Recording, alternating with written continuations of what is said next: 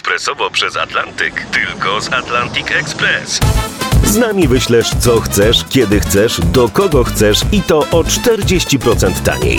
W Atlantic Express wysyłamy wszystko, co chcesz. 1 800 775 7363. Mienie przesiedleńcze, kontenery, paczki do Europy. Atlantic Express to 30 lat doświadczenia i o 40% niższe ceny na wysyłki kontenerów, samochodów i paczek. Ekspresowo przez Atlantyk tylko z Atlantic Express. Odeon Stanisława Janickiego.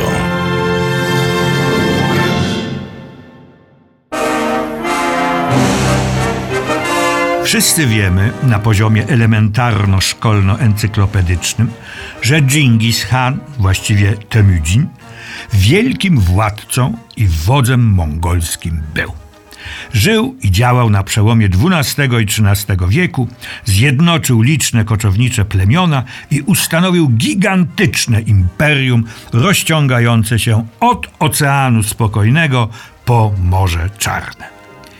Tak wielkie indywidualności obrastają w legendy, które często przesłaniają lub wręcz wykoślawiają fakty i prawdę historyczną. W tworzeniu tych legend, barwnych, tajemniczych, zdumiewających, walny udział ma też film. Nieprawda jest tu najważniejsza, a raczej atrakcyjny obraz bohaterów i wydarzeń. Jednym z pomysłów na uatrakcyjnienie filmowej opowieści jest nie sam Heros, lecz jego potomkowie, szczególnie wtedy, kiedy nie wiemy, czy w ogóle istnieli. Zaginiony dokument, talizman czy magiczny przedmiot zostaje odnaleziony i okazuje się, że. Posłuchajmy. Mongolia, początek lat dwudziestych ubiegłego stulecia. W jurcie umiera stary Mongol. Mnich buddyjski, który odprawiał modły, wychodząc, gubi amulet. Znajduje go syn umierającego. Udaje się on do miasteczka, by sprzedać piękne futro lisa. Anglik skupujący futra daje mu za nie nędzne grosze. Dochodzi do bójki, w czasie której młody Mongol rani białego człowieka. Wprawdzie udaje mu się uciec, ale w końcu zostaje pojmany przez brytyjskie wojska okupacyjne i skazany na śmierć przez rozstrzelanie. W czasie, kiedy trwają przygotowania do egzekucji, Anglicy znajdują wśród rzeczy skazańca amulet, a w nim dokument, który stwierdza jednoznacznie, że jest on potomkiem samego Dżingis Hana. Wprawdzie egzekucję już wykonano, ale młody Mongol został na szczęście tylko ciężko ranny. Anglicy postanawiają go odratować i uczynić tytularnym władcą marionetkowego państwa mongolskiego, całkowicie oczywiście im podporządkowanego. Młody Mongol przechodzi też intensywną naukę dobrych manier i poddany zostaje no, odpowiedniemu praniu mózgu. Na nic to się jednak nie zdaje, bo w czasie uroczystego przyjęcia widzi on na jednej z pań swoje futro i co znacznie ważniejsze, jest świadkiem, jak oficer angielski z zimną krwią zabija mongolskiego partyzanta. Rozumiejąc, jaką rolę mu przeznaczono, buntuje się z szablą w dłoni, wyskakuje przez okno i staje na czele swych rodaków walczących o niepodległość Mongolii. Podobno historia odnalezienia dokumentu stwierdzającego tożsamość potomka Dżingis Khana rzeczywiście w 1920 roku się wydarzyła. Oczywiście udział w tych wydarzeniach wojsk brytyjskich jest czystą propagandową fantazją.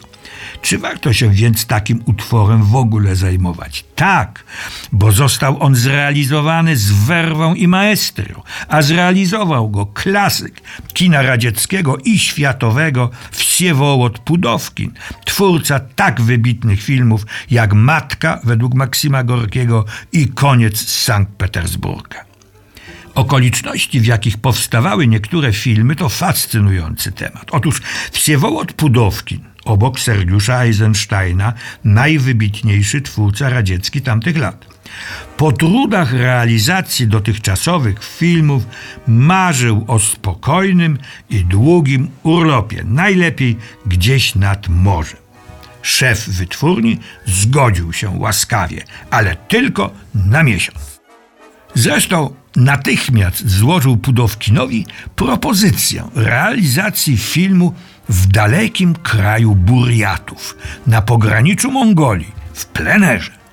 Szef wiedział, że uderza w czuły punkt, ponieważ Pudowkin pasjonował się turystyką, poznawaniem nowych ludzi i egzotycznych miejsc. Tematem filmu miał być ów tajemniczy amulet i losy potomka Dżingis Khana. Pudowkin zobaczył w tym znakomity materiał na film sensacyjno-romantyczny. Potomka Dżingis Khana, pisał w swych wspomnieniach, traktowałem jako film dla widza rozrywkowy, a dla mnie wypoczynkowy. Scenariusz powstawał na miejscu zdjęć, stale też się zmieniał. Mieli w tym udział najbliżsi współpracownicy Pudowkina, operator Anatol Gołownia i odtwórca tytułowej roli Walery Inkiszniow. Powoli z opowieści li tylko romantyczno-sensacyjnej rodził się jednak epos o walce narodowo-wyzwoleńczej ludów Azji. Jestem daleki od tego, pisał po latach Pudowkin, by uważać ten film za najbardziej udany spośród zrealizowanych przeze mnie, ale warunki, w jakich pracowałem, były doprawdy najkorzystniejsze na przestrzeni całej mej twórczej praktyki. Pojechałem w zupełnie nieznane mi okolice, spotkałem nowych, absolutnie nieznanych mi ludzi. Scenariusz rósł w miarę narastania żywego materiału obserwacyjnego, do którego zawsze odnosiłem się z jak największą uwagą. Romain Roland, pisarz francuski, laureat Nagrody Nobla, któremu podobał się potomek Dżingis Khana, bo tak brzmi oryginalny tytuł tego filmu, oświadczył mi, to znaczy Pudowkinowi, że dla niego najcenniejsza w filmie była pełnia odczucia folkloru nieznanego dotąd kraju i specyfika życia jego mieszkańców. Tę wypowiedź Romain Rolanda z pietyzmem chronię, zanotował Pudowkin, w pamięci jako najwyższą pochwałę mego twórczego sukcesu jak to nigdy nie wiadomo, za co artysta ceni innego artystę. A film jest znany w świecie jako burza nad Azją.